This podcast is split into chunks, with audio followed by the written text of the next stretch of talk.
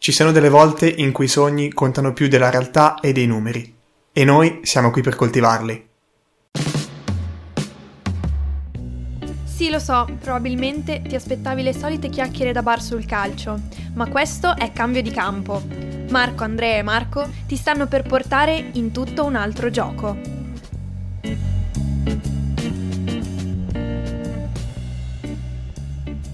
Io comunque la Erika, lei la ringrazio, eh, però la prenderò in giro per sempre perché mi fa troppo ridere. Grazie Erika che ci hai fatto questa intro perché è bellissima. Ecco, le cose belle mi sa che finiscono qui per ora, però. Mm, sì, purtroppo finiscono qui. Ecco, i nostri ascoltatori già se ne sono andati. No, no, no aspetta, aspetta. No, Iniziamo andate. subito con la frase. Non andatevene. È brutta, lo sappiamo, o meglio, poi ci direte cosa ne pensate perché è anche sul nostro gruppo di cambio di campo terzo tempo e potete iscrivervi e andare a commentare quello che vi abbiamo proposto perché quello vi ricordo il gruppo dove riusciamo a comunicare di più. Allora, ve, ve la ripeto, la dice Mario Beretta a una squadra di bambini 9-10 anni professionistica eh, nel, nel Lombardo al primo allenamento. Voi arrivate qui, ma dovete sapere che solo il 2% di voi arriverà a giocare, quindi dovete studiare per non essere atleti professionisti.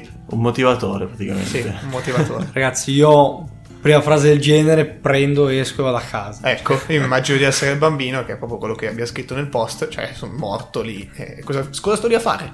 Cosa sto lì a fare? È solo per la maglietta che indossava, probabilmente. Ma certo, magari perché la tifo, no? Eh, Mhm. Ecco, la questione è, io ho un sogno, cioè, da bambini tutti, ma pure chi andrà a fare il, il- quello che fa judo, non so come si chiama, Judoka. judoka, ecco, vuole fare, il cal- vuole fare il calciatore. Ma tutti così siamo. E tu vai lì e gli dici no, non lo farai. Ma non funziona. Allora, contestualizziamo. Era il Festival dello Sport, la platea era per lo più, diciamo, all'80% genitori, c'era qualche allenatore probabilmente, non grandi allenatori. Quindi quello che vuole fare Mario Beretta in questo senso è mediazione nei confronti di un aspetto culturale che ci troviamo a portare avanti da anni, che è quello del dobbiamo perseguire la vittoria come unico fine, ok? Dunque cerca di portare nella direzione opposta e fa- così facendo demonizza quello che è il concetto del cercare il risultato perché tanto non arriverà nessuno di voi o quasi nessuno di voi, dunque mi metto a conoscenza di questa cosa. Perché comunque, ah, secondo me, noi siamo portati ora a dire è giusto o è sbagliato, no? Perché cambio di campo fa questo alla fine, facciamo informazione per cui dobbiamo schierarci, anche perché in questo modo io credo che si sviluppi meglio un dialogo con, con te che ci stai ascoltando. Però è molto importante dire che non ha tutti i torti, perché comunque eh, quante persone, quanti ragazzi ci sono che magari hanno fatto una carriera eccezionale fino alla primavera anche, eh, quindi erano quasi lì, poi magari chissà per quale altra ragione hanno dovuto lasciare o hanno lasciato o sono stati lasciati a casa. Sì, è vero, la questione studio comunque è una questione importante perché quello che è il pensiero di cambio di campo eh, che vogliamo farti arrivare e che parlo noi tutti, eh, secondo noi quello che deve fare, quella che è la formazione del calciatore deve arrivare, soprattutto parlo a livello professionistico, di squadre professionistiche, dalla società. Quindi è la società che deve aiutare il giocatore nel suo percorso di studi. Diciamo, come dicevi giustamente te Marco, che la frase in sé eh, di Beretta non è totalmente sbagliata, ma è totalmente sbagliato a mio parere il contesto e a chi viene detta questa frase. Perché non è il ragazzino che inizia e si approccia al mondo dello sport che deve sentire una cosa del genere, perché lo mandi in tilt. Sì, lo mandi il tilt perché in realtà se lui ha un obiettivo che è il suo sogno, tu glielo stoppi, no? Quindi, allora, capiamo. Il contesto è quello, la cultura calcistica, ma in realtà non è cultura calcistica, è la cultura in generale, cui noi deriviamo, è quella del arrivo al risultato per forza, alla vittoria per forza, io gli voglio andare contro. Allora, dal punto di vista mediatico, secondo me non funziona perché mettendo di fronte alle persone che hanno certe credenze un muro totalmente invalicabile, cioè praticamente gli- le fai sbattere contro, probabilmente tornano indietro, la prima cosa che fanno. Quindi, se la nostra verità è quella che la vittoria deve essere ricercata, deve essere ricercato il risultato, non al fine del risultato, ma al fine del miglioramento, perché il bambino, il ragazzo, il giovane, quando va in campo va per battere l'avversario nel calcio, va per battere se stesso nel nuoto e negli sport di prestazione in generale. Ma battere, battersi e migliorare è quello a cui noi ambiamo. Cambio di campo, allenatori e gente con una certa formazione e professione e professionalità. Sì, ma anche perché è qualcosa di innato questo. Non dobbiamo dire al bambino o devi vincere contro il tuo avversario, cioè lo sa già. L'unica cosa che si può fare dicendoglielo è aumentare lo stress è, sbagliare completamente la comunicazione e aumentare queste eh, magari responsabilità che a quell'età o in quei contesti non dovrebbe avere perché lo sa già, ce li ha già, ce li ha già. Che poi diciamo, adesso piccola parentesi, poi chiudiamo il discorso Beretta. Dire una cosa del genere ai propri giocatori, cioè, vai anche, vai anche contro il tuo interesse, è quello che mi, mi chiedo io. Beh, sai, ma lui potrà, potrà anche avere mille credenze, cioè, se l'ha detto, io credo che fosse pensava di dire qualcosa di giusto. E magari valori umani anche, perché... Esatto, ripeto a dirlo, è corretto, perché qualsiasi azienda che apre, qualsiasi azienda che apre, ha un piano B, ma perché deve averlo? Ma non per questo il piano B deve bloccare completamente il, la strategia principale, no?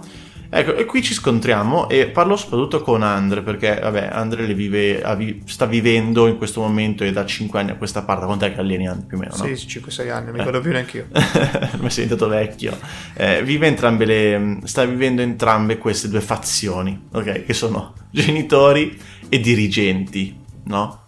Ecco, Andre, magari vorrei che ci dicessi la tua, no? Dici tua opinione su quanta comunicazione sbagliata c'è, ecco, magari anche solo verso il bambino di queste due fazioni. Ah, tendenzialmente nella mia esperienza di società dilettantistica la comunicazione è sbagliata perché è contraria. Cioè, se da una parte viene riportato un obiettivo da parte dei dirigenti, diverso è dai genitori nella maggior parte dei casi Ecco, prendiamo i peggiori. Il genitore dice devi vincere o comunque ti porta lì perché devi fare così perché devi arrivare a vincere. E quello è il problema grosso ed è perché forse Mario Beretta diceva quella frase. Perché se tu, figura fondamentale per la crescita di una persona, porti a pesare sull'unico parametro della vittoria il fatto di essere buono o cattivo, perché il, il bambino percepisce essere buoni o cattivi, non percepisce tutte le sfumature che ci sono all'interno, allora gli crea una pressione devastante. Il dirigente tante volte fa lo stesso, purtroppo, tante volte invece fa l'esatto contrario, che è anch'esso sbagliato secondo me. È lì che tutti e due devono migliorare, chiaramente, e poi si interpone la figura dell'allenatore che ha una responsabilità oggettiva e forte nei confronti del bambino e è quella persona che lo può influenzare di più di un dirigente, un po' meno di un genitore, ma sicuramente deve essere allineato rispetto a quella che è la crescita e il miglioramento, e quindi si deve porre a metà tra vittoria e miglioramento, prestazione. Mi hai appena fatto pensare a una cosa che ho vissuto tantissime volte da, da ragazzino e l'ho ricollegata adesso e mi, mi faccio una domanda, dico ma quante volte ho sentito genitori dire ai propri ragazzi ma sì, non mi interessa se vinciamo, se vincete o perdete. L'importante è che tu giochi bene perché ti devono vedere e devi arrivare a giocare la Coppa del Mondo, chissà dove devi andare. E questa è la cosa che mi fa pensare. Quante volte ho sentito questa frase da, da ragazzino, ma è una cosa che è un male, è un male ragazzi, perché si va completamente a deviare quella che è una volontà dell'allenatore, che è quindi far crescere una collettività per poi far spiccare sì il, il ragazzo o comunque le doti dei, dei, singoli ragazzi e quella che è la volontà del ragazzo stesso. Sì, che, che non è solamente arrivare probabilmente, ma è ambire a qualcosa che è un po' più realistico, no? Forse questo tema, Marco, ci porta ad un numero che è pazzesco, secondo me, no?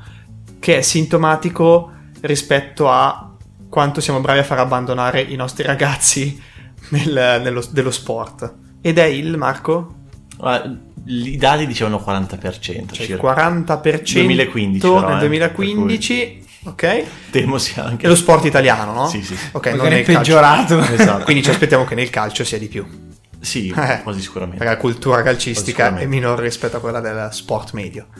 Dunque, il tema che tu sollevi e i temi che noi abbiamo sollevato probabilmente sono, cioè se fatto 100 la percentuale dell'abbandono, probabilmente una grande percentuale è dovuta al fatto che o infrangiamo sogni o li poniamo talmente alti come obiettivi che non riuscendo a raggiungerli poi eh, andiamo a parametrare i nostri ragazzi su quello e non funziona. Oppure semplicemente non li facciamo crescere su quello che dovrebbero davvero crescere, cioè non poniamo l'obiettivo dei primi anni dello sport. Ciò, cosa che è in molti altri sport italiani, no? Adesso questo dato comunque ci è, ci è apparso da Matteo che l'altro giorno stavamo seguendo un suo corso, no? Eh, tra l'altro salutiamo perché spero ci, spero ci, segua e se non ci segue lo diremo, ci, facciamo, ci faremo ascoltare. Eh, ma comunque eh, voi immaginate nel calcio, no? quello che avete detto prima, non, ne, non ho mai sentito nessuno di voi dire neanche per sbaglio o riportare neanche per sbaglio il concetto di devi crearti una cultura sportiva. Questo è importantissimo. Cioè ragazzi, quello che fa vincere le partite è la cultura dello sport non è la bravura, cioè sarà anche la bravura tecnica ovviamente, ma il non mollare mai, il capire che devi esserci per il, il tuo compagno, l'avversario deve essere comunque trattato bene, con rispetto, ma devi comunque essere meglio di lui. Cioè tutte queste cose qua è cultura. E noi non l'abbiamo mai trattata, e forse proprio per questo che lasciano così tanti. Perché non c'è una crescita personale. Perché il ragazzino a 14 anni che scopre il sesso femminile o il sesso maschile dall'altra parte ha una cosa più importante ed è molto più importante di quello che, che è il calcio per lui in quel momento e non è cultura. E non è cultura. Eh, questa questione della cultura è qualcosa che, che ormai ci siamo capiti è fondamentale. Allora io mi sto chiedendo quale può essere un modo quando avremo la nostra società di calcio e dovremmo creare cultura nei nostri genitori. Eh, ma ci stai già spoilerando praticamente. Tra l'altro, era, era uno dei nostri prossimi episodi, sarà proprio questo: l'allenatore dei genitori. E eh, ci tengo a chiedere subito adesso, magari cosa ne pensate voi. voi uh, cosa... E ci chiedo a chiedere. E ci, no, tengo... Sì, ci chiedo a chiedere di chiedere. Giusto. Può?